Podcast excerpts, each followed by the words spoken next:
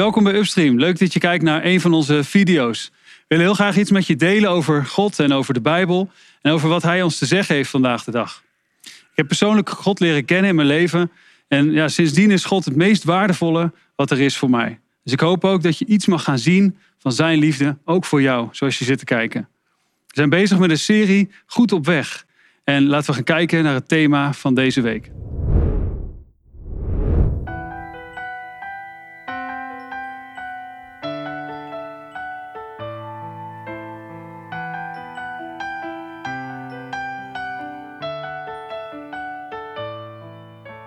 The snow glows white on the mountain tonight, not a footprint to be seen.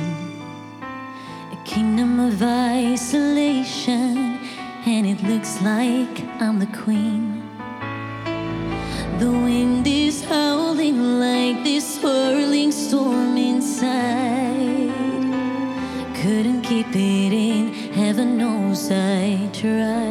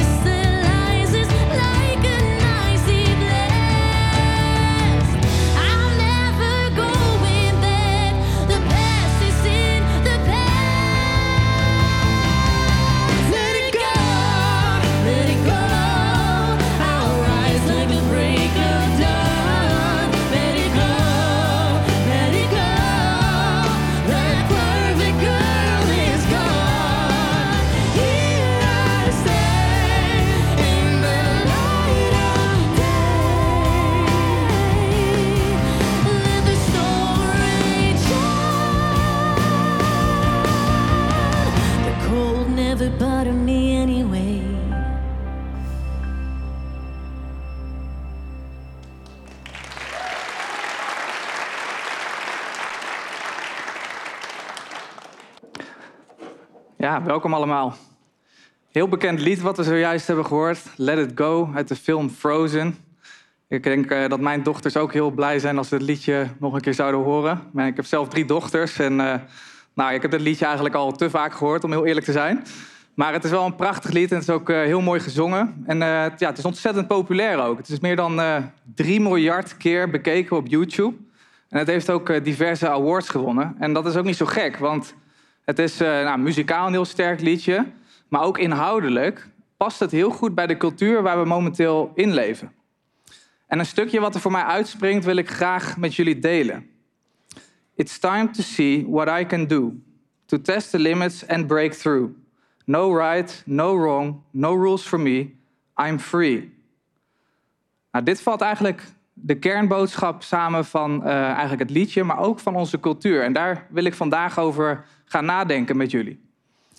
Eh, het verhaal van Elze kennen jullie waarschijnlijk wel. Dat is dat prinsesje wat speciale krachten heeft. Eh, ze kon dingen in ijs veranderen. Maar dat was best wel gevaarlijk. En eh, nou ja, daarom moest ze ook constant haar krachten voor zichzelf houden. En moest ze, ja, ging ze gebukt onder allemaal regels om maar ja, niet dat tot uiting te laten komen. Want het was best gevaarlijk. En toen ze wegvluchtte uit het kasteel, ja, toen was ze opeens vrij van al die regels en beperkingen. En kon ze haar krachten gewoon de vrije loop laten. En daarin ervoer ze vrijheid. Er waren geen regels meer voor haar. Geen goed, geen kwaad. Ze kon haar eigen realiteit creëren. En dat deed ze ook letterlijk, want ze maakte allemaal ijskastelen en weet ik veel wat allemaal. En eh, ja, dus daarin voelde ze vrijheid. En dit is echt in lijn met onze cultuur. Want dat is ook het concept van vrijheid wat we, wat we in onze cultuur hebben.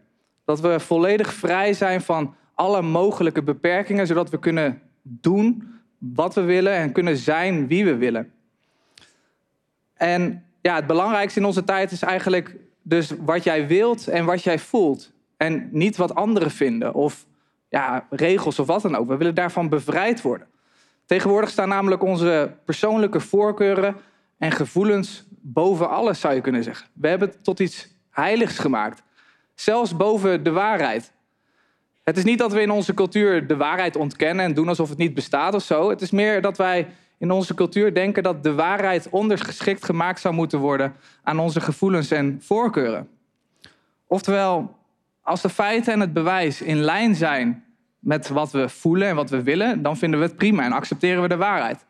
Maar op het moment als de waarheid tegen ons gevoel, tegen wat we willen inspreekt, ja, dan ervaren we de waarheid al gauw als beledigend, beperkend en fout. En verwerpen we de waarheid. En dit is ook wel waarom filosofen stellen dat we momenteel in een post-waarheid cultuur leven. Post is Latijns voor na. Je zou kunnen zeggen een tijdperk na de waarheid. Een post-waarheid cultuur kun je als volgt definiëren. Dat is een cultuur waarin feiten minder invloed hebben op onze overtuigingen dan gevoelens en voorkeuren. En een goed voorbeeld van onze tijd is de LHBTQI-beweging. Op de website van Pride Amsterdam staat dit. Wij bieden een veilige plek voor iedereen om in vrijheid uit te zoeken wie hij, zij, hen willen zijn. Met het thema van dit jaar, My Gender, My Pride, staan we extra stil bij de plek die we allemaal verdienen in de maatschappij. Het motto van PAN is: voel je vrij, jezelf durven zijn. Wat we hier zien is dat niet de waarheid centraal staat, maar wie wij ten diepste willen zijn. Daar gaat het om. Dat is wat, dat is wat de LHBTQI-beweging uit probeert te dragen. Dat we volledig vrij van beperkingen ons kunnen uiten zoals we ons graag willen uiten. En de filosofie is eigenlijk dit. Wij denken dat hoe meer autonomie we hebben, hoe meer vrijheid we hebben.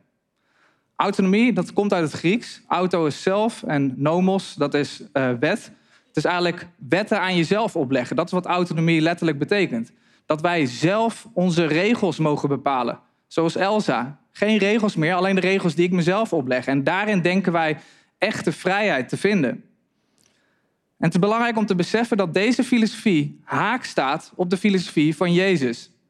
Jezus maakte een hele radicale claim die ik graag met jullie wil delen. Hij zei dit: Ik ben de weg, de waarheid en het leven. Niemand komt tot de Vader dan door mij. Jezus was heel exclusief en beweerde de waarheid te zijn. Hij, hij beweerde dat, dat je op geen enkele andere manier bij God kan komen dan door Hem. En hij heeft ook iets gezegd over autonomie. Hij heeft gezegd dat autonomie ons niet vrij maakt, maar ons juist tot slaven maakt. Dat het juist ons extreem onvrij maakt. En ik besef me dat deze uitspraak van Jezus behoorlijk tegen onze cultuur ingaat. En ook heel allesomvattend is. En daarom hebben we besloten om hier een themaserie over te geven. En dan gaan we drie onderwerpen langs. De weg, de waarheid en het leven. En vandaag heb ik het onderwerpje de waarheid. Uh, volgende week zal Peter spreken over het leven. En die die week daarna zal ik afsluiten met de weg. Maar vandaag dus de waarheid. Ik heb besloten om de filosofie van Elsa toe te passen op mijn dochter Sophie. Sophie is vijf jaar oud en uh, ze houdt enorm van spelletjes. Dus ik vroeg aan Sophie van... Hey, Sophie, heb je zin om een spelletje te spelen? En gelijk was ze helemaal enthousiast. Dus toen zei ik tegen haar... Oh, nou fijn, begin maar. En toen keek ze me een beetje verward aan van... Ja, maar wat moet ik doen dan? Ja, maakt niet uit, begin maar gewoon.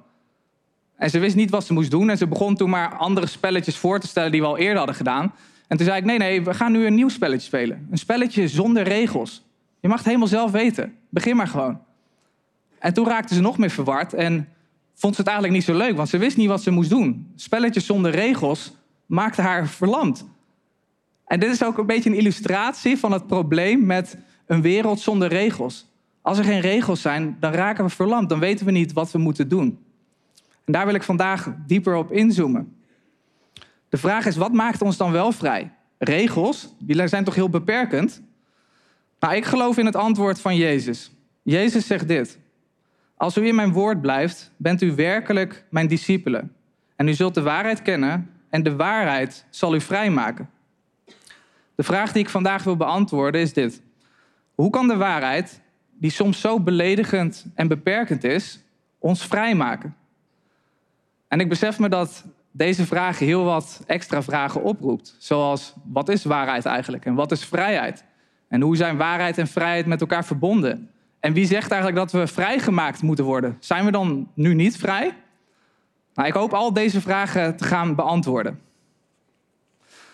Maar laten we beginnen dus met waarheid. Wat is waarheid eigenlijk? Nou, een simpele definitie gaat als volgt. Dat is datgene wat correspondeert met de realiteit. En wat gelijk opvalt, is dat deze uitspraak, deze definitie, dat dat objectief is en niet subjectief. Ik zal uitleggen wat het is, maar ik heb filosofie gestudeerd en uh, ik heb geleerd dat er een ontzettend belangrijk onderscheid is tussen objectief en subjectief. Objectief refereert naar hoe dingen echt zijn en subjectief refereert naar wat mensen vinden, naar persoonlijke overtuigingen, naar wat er in het subject plaatsvindt, in de persoon. En in onze cultuur verwarren we soms uh, objectief en subjectief en denken we dat waarheid subjectief is, dat je je eigen waarheid kan hebben en dat iedereen zo zijn eigen waarheid heeft. Maar dat is absurd, want de waarheid is objectief. Het refereert naar hoe dingen echt zijn. Als we zouden doen alsof waarheid subjectief is, dan krijg je hele absurde situaties. Dan zou je bijvoorbeeld naar de bank kunnen gaan en uh, nou ja, bij de bankier zeggen van ik wil graag 100.000 euro pinnen. En als de bankier dan zegt van ja, maar het spijt me, je hebt maar 200 euro op de bank, dan zeg je gewoon van ja, maar wacht eens even, dat is jouw waarheid. Mijn waarheid is dat ik 100.000 euro heb, dus geef me het geld. Ja, dat is natuurlijk absurd. Het is niet dat door heel sterk iets te geloven en te vinden, dat het dan opeens de realiteit wordt. Je kunt niet op een magische manier opeens heel veel geld op je rekening toveren. En dus is waarheid objectief. Het is belangrijk om te beseffen. En wat is vrijheid dan? Dat is ook een woord wat we heel vaak gebruiken, vooral in deze tijd. Vrijheid van meningsuiting, vrijheid voor van alles. En we kennen ook de oorlogsfilms waarin er voor vrijheid wordt gevochten. Mijn favoriete film is de film Braveheart. Dat gaat over de Schotse vrijheidsstrijder William Wallace. Die, uh, ja, die uiteindelijk uh, wint van de Engelse onderdrukking. Die een leger op de been helpt en strijdt tegen de Engelse dictatuur. En zo raakten ze vrij van de onderdrukking van de Engelsen. En dat is heel inspirerend. Dit is een vergelijkbare soort vrijheid die Elsa ervoer toen ze wegvluchtte uit haar kasteel. Zij voelde zich onderdrukt door de regels die er golden, dat ze niet haar krachten kon uiten. En toen ze, los, toen ze weg was van het kasteel, had ze daarin vrijheid, want ze was vrij van beperkingen. Net als de Schotten, die waren vrij van de onderdrukking van de Engelsen. Maar de grote vraag die weinig mensen stellen is deze. Waar dient vrijheid voor? Dus je kan uiteindelijk alle vrijheid van de wereld hebben, volledig vrij van alle mogelijke beperkingen. Maar wat moet je dan vervolgens met die vrijheid doen? Betekent vrijheid van beperkingen dat we precies kunnen doen waar we zelf zin in hebben? Nou, ik denk dat we het er allemaal over eens zijn dat je dan een hele chaotische en ellendige wereld krijgt. En dat is ook de reden waarom filosofen onderscheid maken tussen twee vormen van vrijheid: negatieve vrijheid en positieve vrijheid. Negatieve vrijheid is de vrijheid waar ik het zojuist over heb gehad. Dat je volledig vrij bent van beperkingen, vrij van onderdrukking.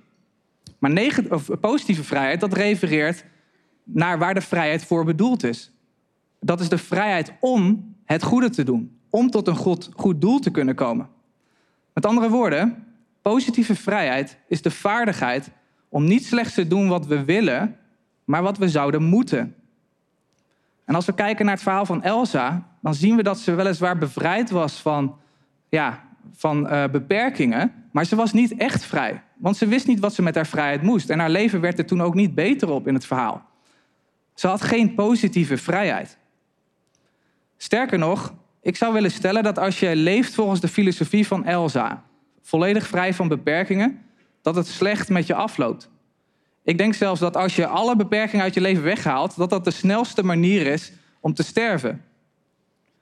Wat nou als je aan het autorijden bent en denkt bij jezelf: oké, ik wil volledige vrijheid van beperkingen. Waarom zou ik eigenlijk binnen de lijntjes rijden? Dat, daarin voel ik me niet vrij. Ik wil vrij van beperkingen en ik rij gewoon over de lijntjes als ik daar zin in heb. En dat rode stoplicht, ja, iedereen zegt dat ik moet stoppen, maar ja, wie zegt dat? Ik heb mijn eigen regels. Ik rij gewoon door. Het is natuurlijk duidelijk wat er dan gebeurt. Dan zul je heel snel een ongeluk hebben.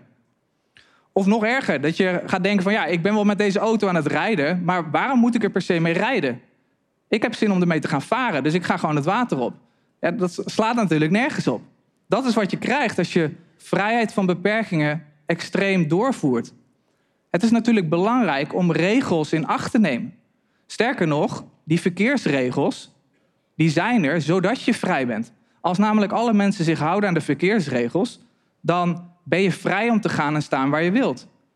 Dan kun je gewoon naar, naar, van A naar B rijden. Kun je zelf bepalen waar je heen wil rijden. Oftewel, de aanwezigheid van verkeersregels geeft je juist vrijheid, in plaats van dat het je vrijheid afneemt. En hetzelfde met een auto. Een auto is ontworpen voor een bepaald doel. De bedoeling is om ermee te gaan rijden. En als je er iets anders mee gaat doen, dan gaat het heel gauw mis. Maar als jij de auto gebruikt waarvoor het bedoeld is, om ermee te rijden, dan heb je vrijheid. Dan kun je gewoon rijden waar je heen wilt. En ja, met andere woorden, de waarheid is hetgeen wat hierin vrijmaakt.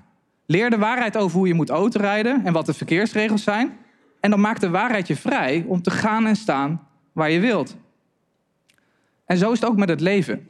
Als wij echt vrij willen zijn, dan moeten we weten waar het leven voor bedoeld is. Dan moeten we weten wat het betekent om een mens te zijn. Wat is het goede en wat is het kwade? Waarheid is noodzakelijk om echt vrij te zijn. En dat is de reden waarom Jezus waarheid en vrijheid met elkaar verbindt. En wat is dan precies het probleem met onze cultuur? Nou, in onze cultuur is het probleem dat we alleen maar oog hebben voor negatieve vrijheid. Positieve vrijheid denken we niet over na. En dat is omdat we autonomie met vrijheid hebben verward. Maar als ik dat voorbeeld van het verkeer er nog eens bij zou halen. Stel nou dat iedereen in het verkeer zich autonoom zou gedragen. Dat iedereen in het verkeer denkt van weet je wat, ik maak mijn eigen regels. Geen goed, geen kwaad, ik doe waar ik zelf zin in heb. Ja, dan heb je één grote chaos en heb je aan de lopende band ongelukken en is niemand meer echt vrij om op zijn of haar bestemming te komen. En zo is het ook met onze cultuur. Want wat gebeurt er als in de figuurlijke zin autonome mensen met elkaar botsen? Wat gebeurt er als, nou ja, mensen, eh, dat als, als verschillende mensen met verschillende persoonlijke voorkeuren tegenover elkaar komen te staan en ze er niet uitkomen wie er gelijk heeft? Aangezien de waarheid niet meer centraal staat en dat niet meer bepaalt wie er gelijk heeft, moet er dus iets anders zijn wat de doorslaggevende factor gaat worden. En dat is macht. De mensen met de meeste macht kunnen hun persoonlijke voorkeuren doordrukken boven die van anderen. En dat is ook exact wat we zien gebeuren in onze cultuur. Tegenwoordig mag je geen kritiek hebben op de heersende waarheid, op de heersende moraal. En er zijn talloze voorbeelden te bedenken. Het uh, meest bekende voorbeeld is misschien wel de coronamaatregelen. Er waren heel wat absurde maatregelen doorgevoerd. En los van het feit van wat je hierover denkt, daar gaat het niet eens om. Kritische geluiden tegen de overheid mochten er niet zijn. En dat is omdat de voorkeuren van de overheid, de overtuigingen van de overheid, die werden boven de overtuigingen van anderen gelegd. En iedereen moest buigen voor die overtuigingen. Of wat we ook in het verleden hebben gezien, is een atheïst, Richard Dawkins, die uh, zou gaan spreken op een universiteit. En die mocht niet meer op die universiteit spreken. Waarom niet? Omdat hij kritiek had geuit op de islam. Hij had daar zijn kanttekening bij geplaatst. En dat mag niet, vanwege de heersende moraal. En wat je dus ziet in onze tijd is dat mensen hun persoonlijke voorkeuren niet slechts boven de waarheid stellen, maar boven de, boven de voorkeuren van andere mensen. En een treffend voorbeeld van, uh, van recente gebeurtenissen is uh, Laurens Buis. Dat is een gender-expert en een docent aan de Universiteit van Amsterdam. Hij is onlangs gecanceld en kan uh, voorlopig geen onderwijs meer geven. En de reden hiervoor is omdat hij de postwaarheidscultuur blootlegde. En dan met name tegen het concept non-binair. Misschien heb je daar wel eens van gehoord. Dat refereert naar een groep mensen die kritisch zijn over het feit dat er biologisch gezien maar twee genders zijn: mannen en vrouwen.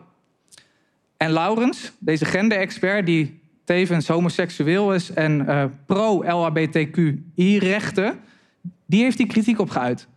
Omdat hij inziet dat het simpelweg niet waar is dat we zelf ons gender kunnen bepalen. Hij zei dit hierover. De aarde is rond, is een feit dat in de wetenschap net zo gevestigd is als de mens is man of vrouw. Er is simpelweg geen aanleiding om hieraan te twijfelen. En toch wordt dat gedaan door respectievelijk flat earthers en non-binairen. En deze Laurens is dus gecanceld omdat zijn visie niet overeenkomt met de voorkeuren van de zogeheten woke-ideologen die in de universiteit eh, eh, er vooral zijn. En ook al kunnen we niet om die vanzelfsprekende wetenschappelijke waarheid heen, dat er biologisch gezien twee geslachten zijn, mannen en vrouwen. Of, of je hebt XY-chromosomen en je bent een man, of je hebt XX-chromosomen en je bent een vrouw. Toch wordt deze waarheid steeds meer ontkend. En dat is niet omdat, eh, omdat mensen overtuigd zijn van andere waarheid. Dat is omdat mensen hun persoonlijke voorkeuren boven de waarheid stellen.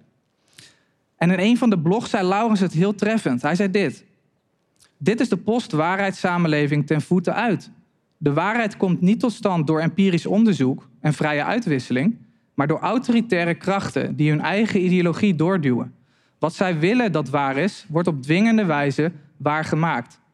Het onderscheid tussen man en vrouw en tussen mannelijk en vrouwelijk is geen achterhaalde culturele ideologie, maar fundamenteel aan ons bestaan. We kunnen er simpelweg niet omheen. Het concept van non-binair is eigenlijk autonomie ten top. Een goed voorbeeld die, van iemand die Elsa's filosofie tot een extreme heeft toegepast, volledige vrijheid van alle mogelijke beperkingen, is Miley Cyrus. Zij heeft dit over zichzelf gezegd. Ik voel me genderloos en leeftijdsloos. Ik ben simpelweg een geest die onverdeeld is door mensen of dieren. Er is geen ik en zij en geen ons en jij. Ik wil gewoon niet zijn. Dit is dat extreme verlangen naar negatieve vrijheid, naar vrijheid van alle mogelijke beperkingen. Dus ook de beperking van het mens zijn. Zij wil niet alleen vrijgemaakt worden van welk geslacht ze heeft, maar zelfs van het mens zijn. Ze wil, niet eens ze wil niet eens als mens worden aangesproken, omdat ze denkt dat vrijheid wordt gevonden door alle beperkingen weg te wuiven. Maar dat is natuurlijk absurd. En een vergelijkbare verwarring zien we ook met een controversieel onderwerp zoals abortus. Ik weet dat het een heel gevoelig onderwerp is. En eh, mijn punt is ook niet nu om te zeggen ja, hoe, hoe slecht het is of zo, maar puur om te laten zien dat eh, de pro-choice mentaliteit, oftewel de mensen die voor abortus zijn, dat dat overeenkomt met de post-waarheid mentaliteit. Want als de moeder het kind wil houden, dan is het kind volledig waardevol, is een volwaardig mens. En op het moment dat ze het niet wil houden, dan is het slechts een klompje cellen. Een stuk weefsel wat je wel kan wegsnijden. Dat is dus het feit wat het kind is, is dus volledig afhankelijk van de voorkeuren van de moeder. En niet van de waarheid. En dat is absurd. Het feit dat ieder mens waardevol is, was ooit het fundament van onze westerse beschaving. Het staat ook in de onafhankelijkheidsverklaring dat ieder mens gelijkwaardig is gemaakt. En de, de inspiratie voor deze overtuiging, die komt uit de Bijbel. In Genesis staat het als volgt. En God schiep de mens naar zijn beeld. Naar het beeld van God schiep hij hem. Mannelijk en vrouwelijk schiep hij hen. Onze obsessie met negatieve vrijheid is doorgeslagen. Niet alleen willen we bevrijd worden van onnodige beperkingen, maar van alle mogelijke beperkingen. G.K. Chesterton, een eh, geleerde uit de 19e eeuw, die zei het als volgt. Zodra je in de wereld van de feiten stapt, stap je in een wereld van grenzen. Je kunt dingen bevrijden van vreemde of toevallige wetten, maar niet van de wetten van hun eigen aard. Je kunt als je wilt een tijger bevrijden uit zijn kooi, maar bevrijd hem niet van zijn strepen. Bevrijd een kameel niet van de last van zijn bult. Je bevrijdt hem misschien wel van het feit dat hij een kameel is.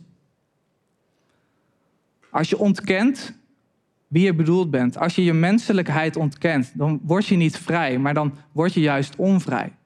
Net als dat een trein die ontspoord is niet meer normaal kan werken. Zoals een vis op het droge niet kan functioneren. Als je niet weet waarvoor je bedoeld bent, dan heb je geen vrijheid. En het is belangrijk om te beseffen dat deze post-waarheid mentaliteit, waardoor we allemaal beïnvloed worden, dat het niet iets nieuws is.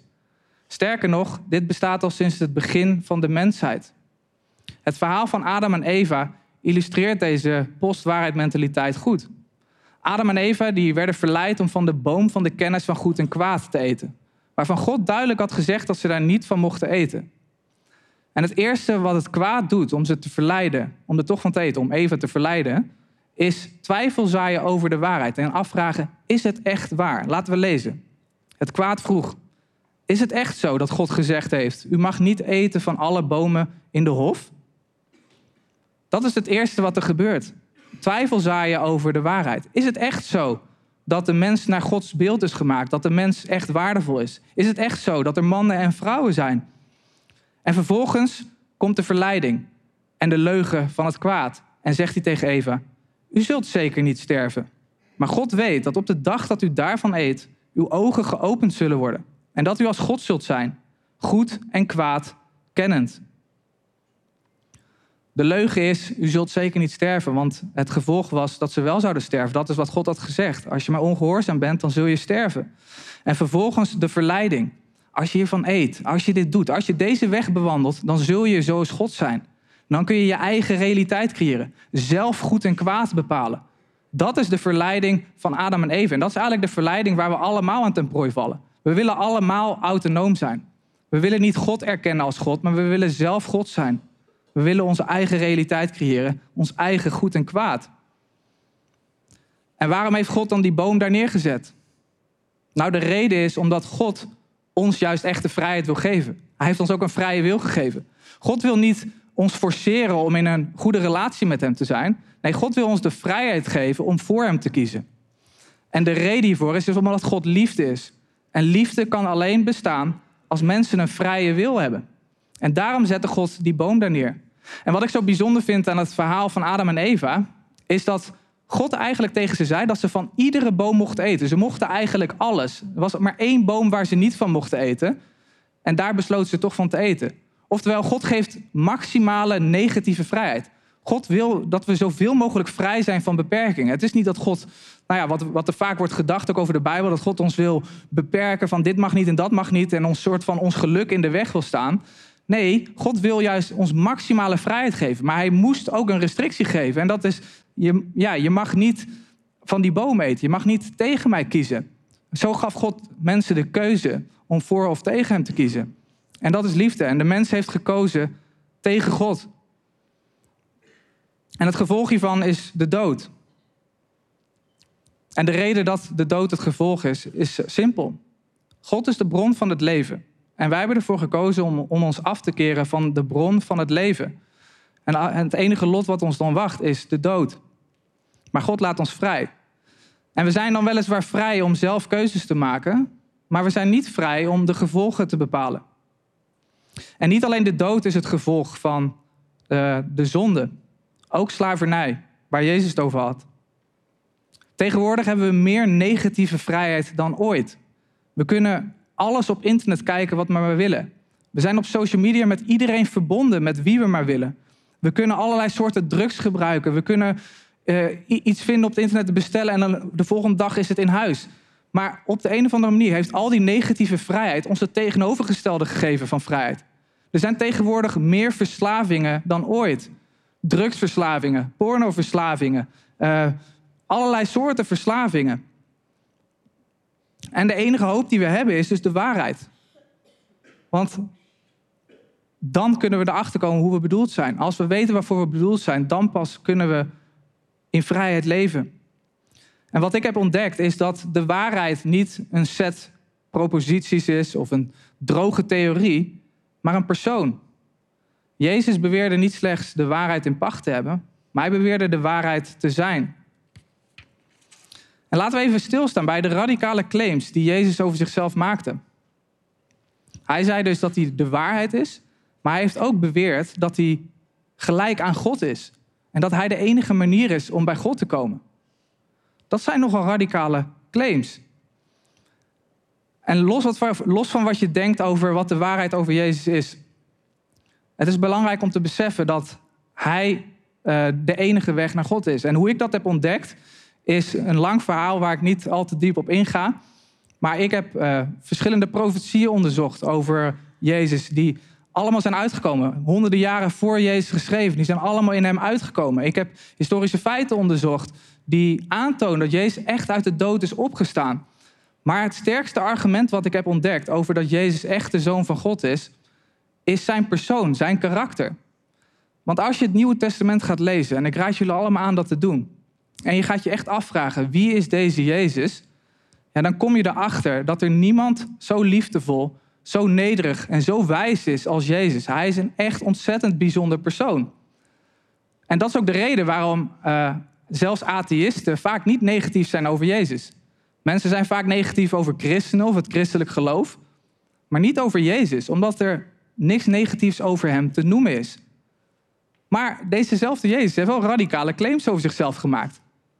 En als Jezus niet de zoon van God is, als hij niet God is en niet de waarheid is, ja, dan kunnen we hem onmogelijk zien als een goede leraar. Dan is hij of een leugenaar, of hij liegt gewoon kaart tegen ons, of hij is niet goed in zijn hoofd, of hij is gestoord. Want iemand die beweert God te zijn en het niet is, die, ja, die is natuurlijk niet goed bij zijn, bij zijn verstand. Maar toch zei Jezus deze dingen en heeft hij ons dus niet de keuze nagelaten om hem als goede leraar te zien. Maar als je het Nieuwe Testament gaat lezen, dan zie je dat deze Jezus ontzettend bijzonder is en dat hij niet liegt. En kun je erachter komen dat hij echt de zoon van God is.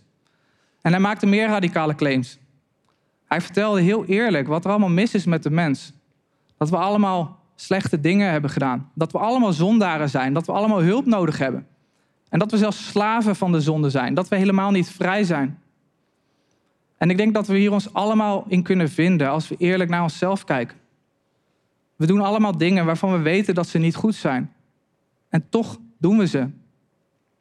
Ik heb het al over een aantal dingen gehad, zoals drugsverslavingen, heel duidelijk natuurlijk. Pornoverslaving, heel duidelijk. We weten dat het niet goed is en toch doen heel veel mensen het. Maar ook subtiele dingen, zoals onze reputatie. Dat mensen helemaal verslaafd zijn aan het goed overkomen op andere mensen. Dat ze maar leuk worden, willen worden gevonden door anderen. En, en daardoor bereid zijn om van alles voor andere mensen te doen. Om maar leuk gevonden te worden. Dat is ook een vorm van verslaving. En zo zijn er talloze voorbeelden te bedenken. En de reden waarom we verslaafd raken, is omdat, uh, omdat we denken geluk te vinden in zaken zoals waar ik het over heb gehad. Maar dat zullen we nooit vinden, want daar is geen voldoening in te vinden. En het gevolg is dat we dan nog meer ons storten op die verslaving... in de hoop dat we er uiteindelijk wel gelukkig van worden. Maar dat gebeurt niet. De enige voldoening die we kunnen vinden is in God. En dat is wat Jezus probeerde uh, aan ons te laten zien. Jezus liet ons heel veel dingen zien. Hij liet ons zien hoe het leven echt bedoeld is. Hij liet ons zien wat positieve vrijheid is. En positieve vrijheid is de vrijheid om God te kennen zoals die is. De vrijheid om in liefde met God verbonden te zijn en in liefde met elkaar verbonden te zijn. En dat is wat Jezus ons liet zien. Maar het probleem is dat dat ons niet lukt. Het probleem is dat wij zo ver zijn afgedwaald hiervan dat wij niet vrij kunnen zijn. En Jezus kwam om dat probleem op te lossen. Aan het kruis zien we dat Jezus al onze schuld en zonde, alles wat wij verkeerd hebben gedaan, op zich heeft genomen. Zodat een ieder die zijn vertrouwen in hem stelt, vrij kan worden gemaakt van zonde en van schuld. En wat zo mooi is, is dat als je gaat inzien dat God ons genade wil geven door uh, wat Jezus aan het kruis heeft gedaan, dat we het niet meer zelf hoeven te doen. Dat we niet uh, onszelf hoeven te rechtvaardigen. Maar dat we alles bij Jezus neer kunnen leggen en erop kunnen vertrouwen dat Hij ons aanvaardt zoals we zijn. En dat is wat God wil doen. Ook al verdienen we het niet om bij Hem te zijn, God wil ons die genade geven. En daarin is echte vrijheid te vinden. Vrijheid van zonde, vrijheid van schuld, maar ook vrijheid van uh, jezelf willen rechtvaardigen omdat Jezus ons genade wil geven. Jezus houdt van ons zoals we zijn, maar hij houdt te veel van ons om ons zo te laten. Want zoals we nu zijn is niet goed. Dat is niet goed voor ons. En daarom kwam Jezus naar deze wereld. En daarom zegt Jezus ook in Johannes: Als dan de zoon u vrijgemaakt heeft, zult u werkelijk vrij zijn. Dat is een vrijheid die ik jullie allemaal toewens. En er valt hier nog zoveel over te zeggen. Uh, maar het enige wat ik wil zeggen is: Onderzoek deze Jezus, onderzoek de waarheid. Besef dat er iets is als de waarheid. En dat je die misschien wel kan ontdekken. En ik heb ontdekt dat als jij Jezus echt gaat vertrouwen voor wie hij is en wat hij heeft gedaan, dat je leven dan nooit meer hetzelfde zal zijn. Dat je vrij zal komen van alle slechte dingen hier op aarde en uh, echte vreugde, echt geluk en echte rust zult vinden. En dat is wat ik jullie allemaal toewens.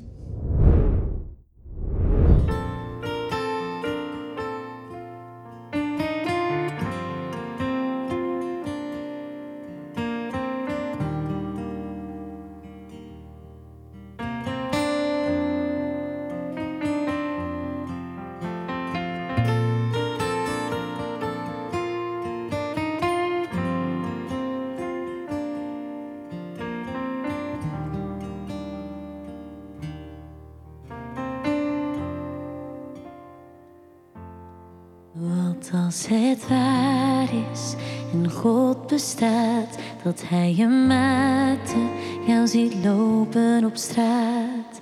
Wat als het waar is dat Hij van je houdt? En wat als de wereld geschapen is door een vader die jou vreselijk mist? Wat als het waar zou zijn? Stel dat het waar zou zijn.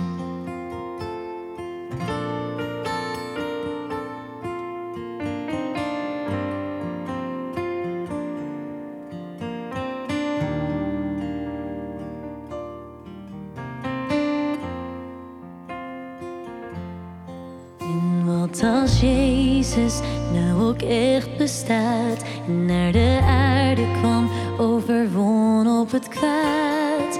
Wat als het waar is dat Hij je helpen kan? Wat als jouw leven veranderen kan? Als je zelf mag kiezen, waarvoor kies je dan? Wat als het waar zou zijn? Dat zou zijn.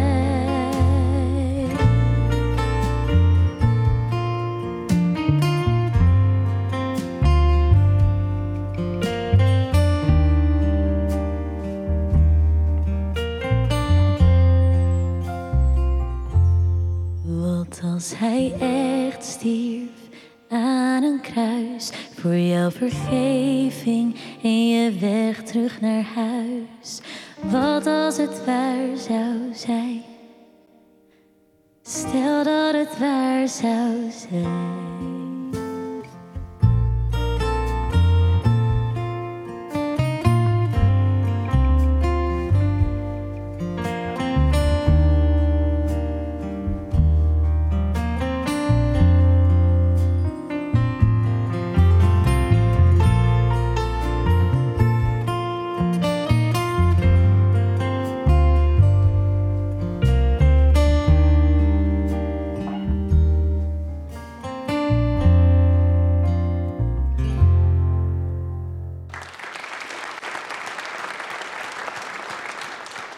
Ik wil graag afsluiten met gebed.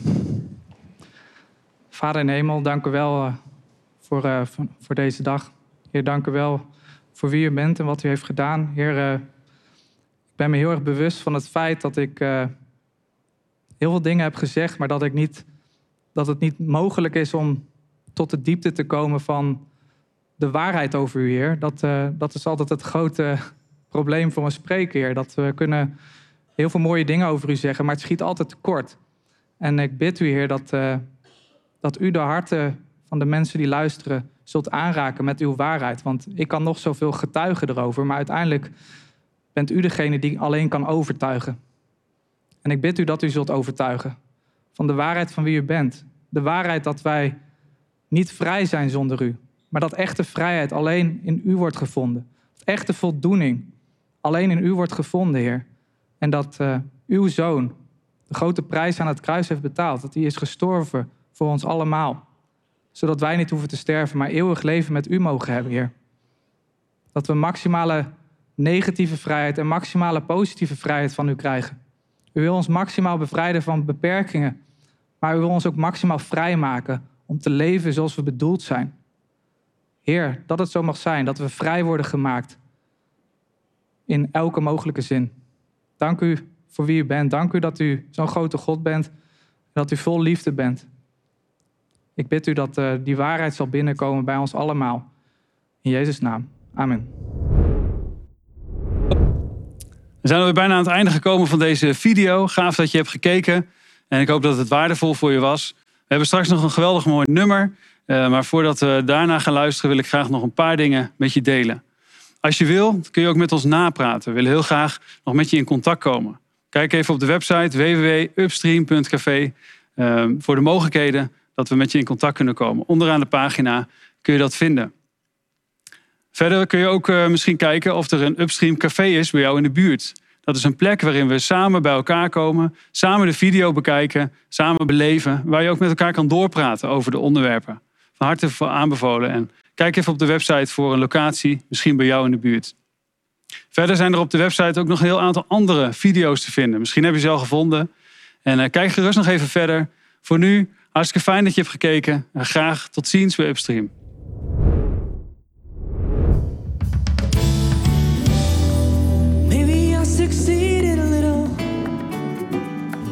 Jumped up from the floor to the middle.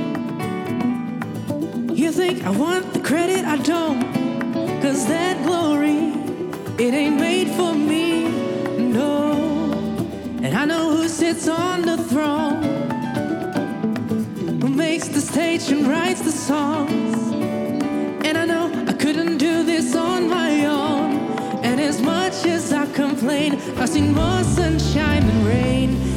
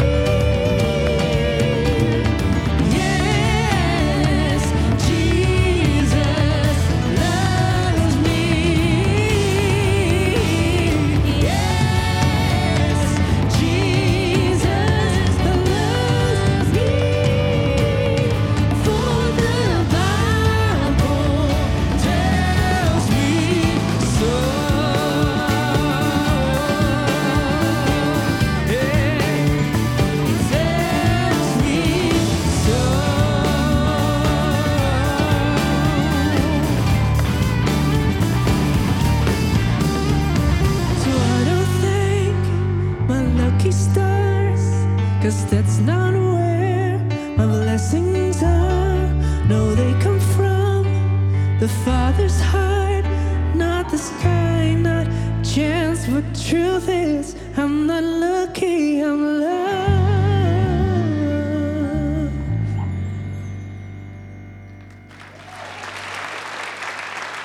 Dank jullie wel voor het komen en voor het kijken. En tot de volgende keer.